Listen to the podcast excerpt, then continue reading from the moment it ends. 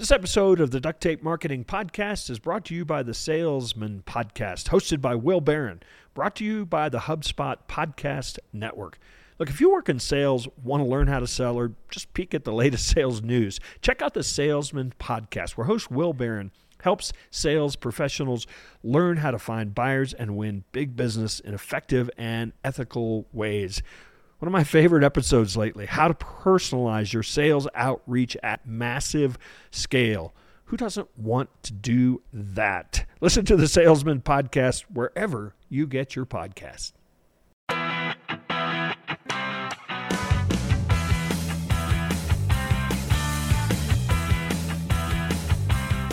Hello and welcome to another episode of the Duct Tape Marketing Podcast. This is John Jantsch, and my guest today is Jason Blumer. He's a co founder of Thriveal, a firm that helps entrepreneurial CPA firms connect, learn, and grow.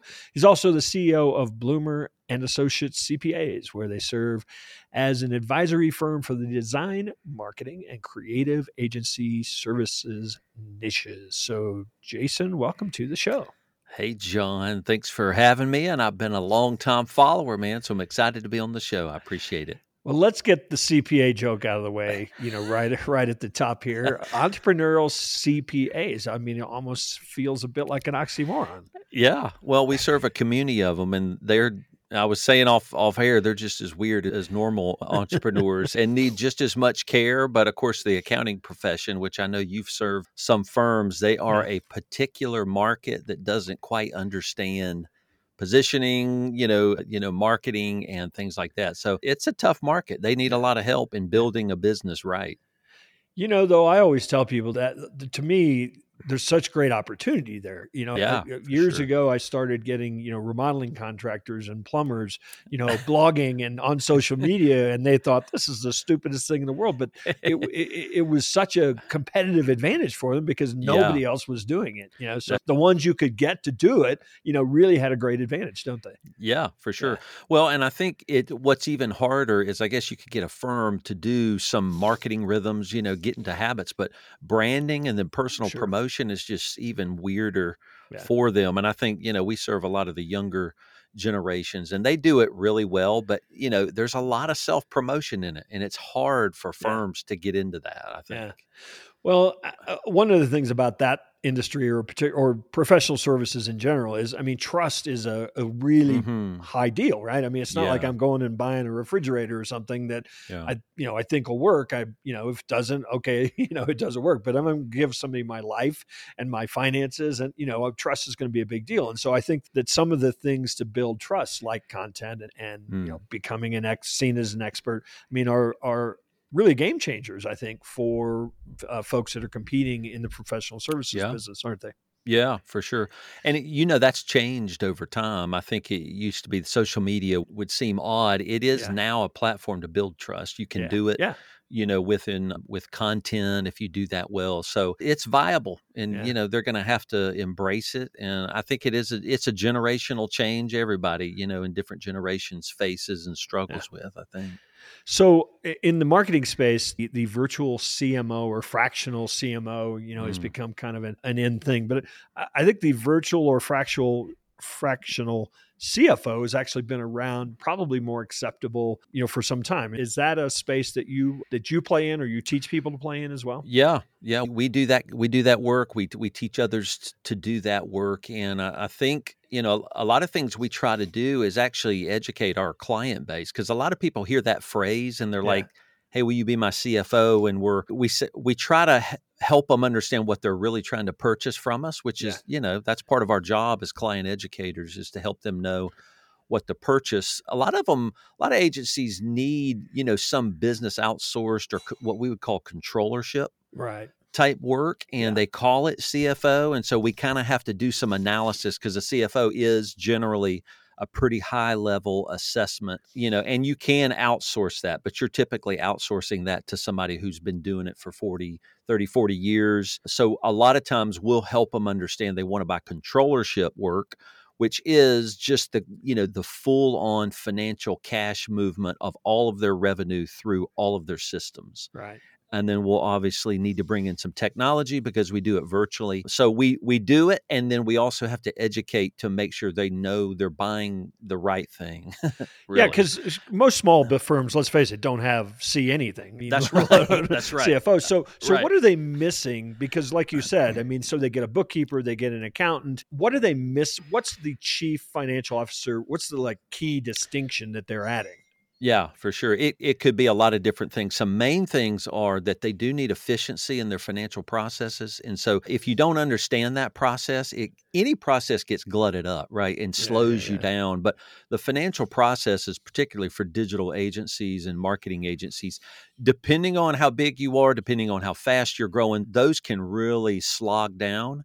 And if there's an inefficient financial process, that's going to affect your cash very specifically. Another thing is analysis. Right. So it's really, you know, you can open up your QuickBooks or whatever you use, and there's just a, a sheet of numbers in front of you. But the analysis of what they mean really is important. And so somebody at a higher level or a firm like ours, we're going to offer benchmarks that we've created for the agency space that mm. actually mm. produce insights, help them change they get better uh, because of what we do. So th- those are some things you know a CFO, a controller is going to do that the agency owner just can't do. They probably shouldn't be trying to do on their own. They need that expert, I think. Well, so you make a good point because you know a lot of people hire accountants and they feel like, yeah, that's my, you know, I'm getting my books done, I'm getting my taxes right. done, but it's kind yep. of rear view yeah. mirror. Here's what happened, and so in a lot of ways, particularly if they're going to work with somebody like you or anybody who is working with somebody who's got experience in an industry, some of what they really just need is coaching, right? I mean, here's how to make decisions about yeah. retainers versus project work, or yeah, right. I mean, so it's not necessarily the chief financial officer, you know, who's worked at IBM or whatever, you know, yeah. type of role. It's really just somebody who can coach you through making decisions based on what's going on, isn't it? Yeah, for sure. And that's a part of what that CFO can bring is yeah. that coaching. And so some of the things when we do analysis at the same time, the the insights that it produces, we'll say you're doing great or you do need to true this up. We were just in an analysis call recently earlier today, and we're like, hey, you've got about 175 grand in labor you can spend on as a risk without putting you outside of the metric. Uh, and that that just that piece of information you tell an agency owner, they're like, okay. Yeah. Uh, that's two and a half people. I'm going to go hire them. Now they know, and they know that's not too much of a risk purchase for their labor because they know they need new team. And so that's coaching. It's saying go do, go get the two and a half people you need. It's not going to wreck your company because they just don't know. It is coaching. Yeah, yeah, and I mean that's such a great point because I th- I think you know labor in service industries labor is such a mm, well, I don't know do I need somebody sure you right. know we aren't getting enough content written hire somebody right. you know but, that's right but yeah. being able to tie it back to objectives and forecasts and whatnot is yeah. obviously a piece that many business owners just don't have the desire or the wherewithal to figure out. Yeah. So, so, are there any things that you find that are just unique to the creative businesses from an accounting uh, standpoint? Yeah, I think, you know, and these are, there's, they're not, you know, hugely uh, complicated. They do get more complicated as you get larger, but really uh, revenue recognition is a phrase a lot of them are trying to maintain and so that just happens to be that agencies that pull in large projects that span you know three to six months or something like that how to recognize that revenue on your books is pretty complicated there's not really strong software that mm. does that mm. they try to manage a lot and the, a lot of that's uh, complex journal entries you're having to maintain and manage yeah. that ties back to like client contracts. There's not a strong piece of software that we've seen. We've looked at a few. And so a lot of times we're teaching them how to do that, what that means, why you want your books, you know, showing revenue only in the month that you earned it. So, and that's kind of leaning them into the accrual world versus cash reporting. And that gets pretty confusing. So that's pretty hard for agencies to figure out. Some other things are capacity management, which is really more of a strategic aspect that we teach a lot in our consulting. And that is what what levels of revenue, the pace and the cadence of my revenue, what kind of team members do I need, who has capacity, who doesn't, how do you plan for capacity, which they sometimes they'll call that resource management. Mhm. That stuff is super complicated and they just don't have ways to do that. We have growth models that teach a lot of the theory so that they understand what they're trying to do. But those are really two difficult things that revenue recognition and then capacity knowledge, they just don't have handles on those things really well. And now let's hear a word from our sponsor. You know, the universe is ever expanding, but it's constantly adapting too, adding solar systems here and there, a sprinkle of stars, and a black hole or two to keep things interesting. A HubSpot CRM platform adapts and changes to the needs of your business, so the sky is never the limit. HubSpot's reporting dashboard gives you a satellite view over your marketing, sales, and customer service performance, so you can get ahead of any issues before they happen. And automated marketing tools allow you to create consistent multi channel campaigns for clear, concise communications and less mixed messages. You can even use email marketing tools to send, test, and optimize your emails for different devices and inboxes. Whether your business is Jupiter or Pluto sized, a HubSpot CRM platform is easy to implement and ready to scale with you. Learn more about how a HubSpot CRM platform can help your business grow better at HubSpot.com. So, a lot of agencies today have chosen to grow by getting freelancers outside, you know, Mhm. third party services Yeah. to do certain aspects. Does Mhm. that muddy up the uh, the forecasting and the models and let alone the accounting? You know, that's part of their labor mix. It actually is a part of their P&L. It's part of the metrics, Yeah. you know, that we'll track for them. And so, but I, I think where they get in trouble is where they lean and try to scale on a contractor model when really at a certain level, eight people, eight to 10, you're going to need to switch back to a team model, which is a fixed cost. That's a higher, that's a much higher risk when you pull in a fixed Sure. cost. But for agencies, flexing their re- their growth through contractors is always something they have to do, especially in the more complicated areas. So if they, you know, if they do more digital marketing, Right. but they have a complicated development that Yeah. you you can't sometimes you can't hire a developer they're so expensive they have to flex their growth through that contractor space so it, it there it is it is definitely part of their labor mix is definitely part of their growth there's just strategy to it there is strategy on how to use it and when to leverage Yeah. it Yeah. Yeah, and I think you're right. I mean, one of the beauties of the world we live in today is you get some project on, I don't know, some platform that you don't generally work in, don't have any Yeah. expertise in. You Yep. you can go out there and buy best of class for Yeah. one project. for sure Um, so That's it's, pretty it's cool. Really beautiful. Yeah, it really Yeah. is. Um, i- is there like when somebody comes to you and they're saying, "I'm, you know, we're starting to grow, or we want to scale. We know we need to start doing things like, you know, big people. You know, is, is there like a certain stage, whether it's revenue, people, you know, that that you kind of say, yeah, you're ready for this, or is it just like, hey, whatever your objectives are, you know, you're never ready for it. You should do it before you think you are. Yeah, yeah. Wow, that's a great question. It's a complicated question. There's probably a lot of things that go into that. We would do a lot of assessment of that leader and their ability to stay real close to their team and lead. We would look at it's really anecdotal, but team sizes as service based companies Yeah. put them in different structures. So a lot of times, if they have you know five to eight, they're gonna I'm gonna need to see a certain kind of structure to their team. They get you know eight to twelve. I'm going to need to see a pretty solid two to three person leadership team that that are titled in certain ways. So these patterns are things you get from consultants like us. We just see tons of agencies, and so so we're going to look at their team model. I mean, it's really cool. I have to having done this for so long, we can pull up their you know their team page on their website. We can go.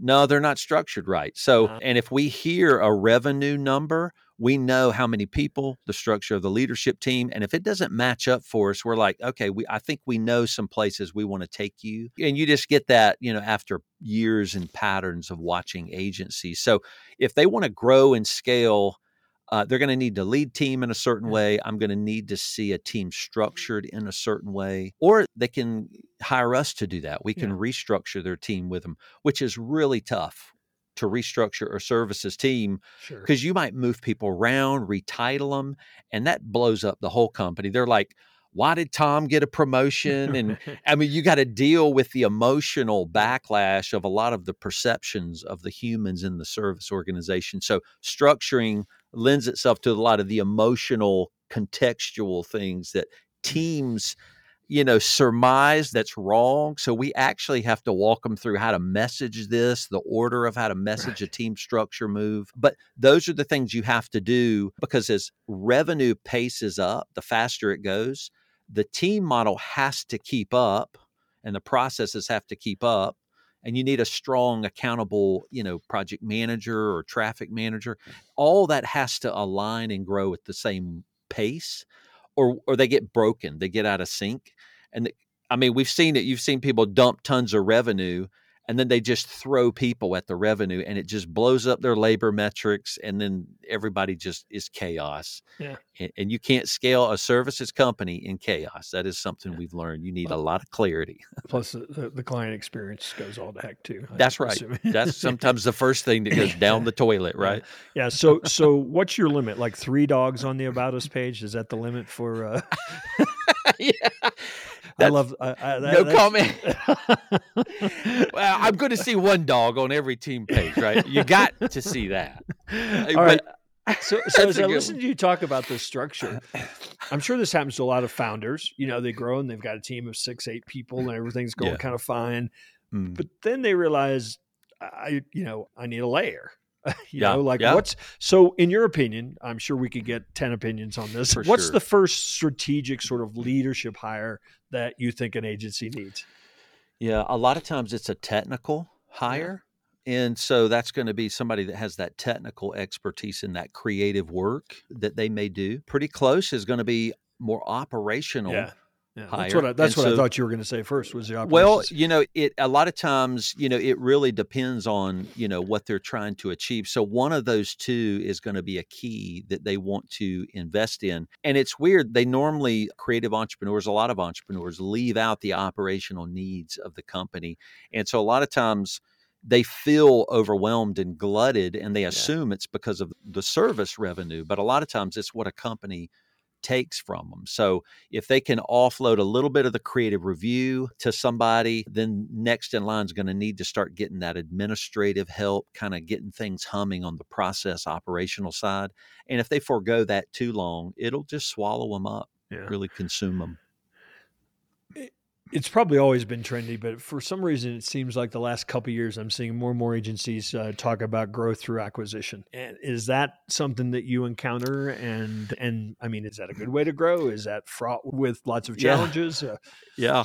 Well, I guess probably any any type of growth is risk, right? Yeah. And we know you know entrepreneurial endeavors don't really move forward without risk so it is something you're always going to have to take. Acquisitions are pretty tough you know? Yeah. that's a pretty risky move. A lot of times people they they just think about wow i'm going to get all of this revenue and some great team. Yeah. Uh, they're going to come in but ultimately you're going to want them to operate the way you operate and so cultural clashes are really a bigger deal than i think they they plan for. So we're working on some mergers right now and we're man we're going to do a lot of teamwork tons yeah, of yeah. teamwork, team analysis, just figuring out what they all think, mm-hmm. leading a retreat to bring them all together, making the announcements. All of these things are really done in certain orders so that their questions are answered, you know, because eh, teams really start to develop gossip comes with teams that are not informed or told the things they need to make sense right, they got they got to make they, up their own stories right yeah so they make up their own story and then they get that approved by the person in the cube next to them and so yeah. gossip ensues so but great leaders will feed that will give them the right information they need to make sense of their cultural joining and why and then they because teams to grow they have to all move in sync and they have to you know row the boat in the yeah. same direction and when they're not you can't really scale that kind of organization. So acquisitions are they're they're tricky. They yeah. are they do work. They yeah. are good to do. Just like adding a partner is pretty tricky, but it does work. You need a lot more care to do it. Yeah, I, I think we're it, it, seems to have some real interest and opportunities when you're actually acquiring something unique. Mm-hmm. Like if mm-hmm. somebody were going mm-hmm. to acquire your firm, they're going to be picking up more than a book of business. They're going to be yeah. picking up all the stuff you've built, the memberships, yeah. the the SOPs you've built That's, that are really yep. unique. So I think mm-hmm. if you mm-hmm. can find an op, uh, an opportunity to acquire a framework or acquire something yeah, that for, that I think you know probably would make it better definitely. than just acquiring customer list. That's right. Yeah. yeah. yeah. And I think, you know, traditionally just getting a customer list is what most people would want. But you're right. It's the internal workings. That's really yeah. where the value is. I think we, a lot of people are starting to realize that. Yeah. You know, a lot of books are written about that. You've written about that. So that's definitely the way to go. So tell people where they can find out more about, and again, maybe give kind of the two minute, like, here's all yeah. the ways in which you can engage us. Cause, uh, yeah. you know, it is not just simply a matter of saying, can you do our, can you look at our P and L? Uh, That's right. A lot like deeper. Yeah, we yeah, it's unlike most firms, and we consider ourselves a you know a CPA firm devoted to the digital agency space, but we do a lot of consulting and coaching. So I do a lot of speaking and writing. JasonBlumer.com is a place that lists all the things I've done. But then our one site, Blumer CPAs, CPAS, can lead you to a lot of things we do. We've had a businessology podcast for 10 years on the Blumer side, and then Thriveal, which is a weird word we made up. So it's the word thrive and then add AL at the end, thriveal.com is for we teach uh, CPA firm entrepreneurs how to build and scale businesses and agencies and entrepreneurs that run firms, CPA firms, they're very similar, right? Yeah, they're service based yeah. organizations. Right, so, right. and then the Thrivecast is another podcast I've been running for 10 years on the Thriveal side. So, we have two, I run two businesses. So, you know, with my partner. So, there's a lot of things we do. And you can find us on YouTube too. So, just search Thriveal or Blumer CPAs and you'll find us. Awesome. Well, Jason, I appreciate you stopping by the Duct Tape Marketing uh, podcast, and hopefully yeah. we'll uh, be able to run into each other one of these days out there on the road. Thanks so much, John. It was an honor to be here. I appreciate it. All right, so that wraps up another episode. I want to thank you so much for tuning in, and you know we love those reviews and comments, and just generally tell me what you think. Also, did you know that you could offer the duct tape marketing system, our system, to your clients and build a complete marketing, consulting, coaching business, or maybe level up an agency with some additional services? That's right. Check out the Duct Tape Marketing Consultant Network. You can find it at ducttapemarketing.com and just scroll down a little and find that Offer Our System to Your Clients tab.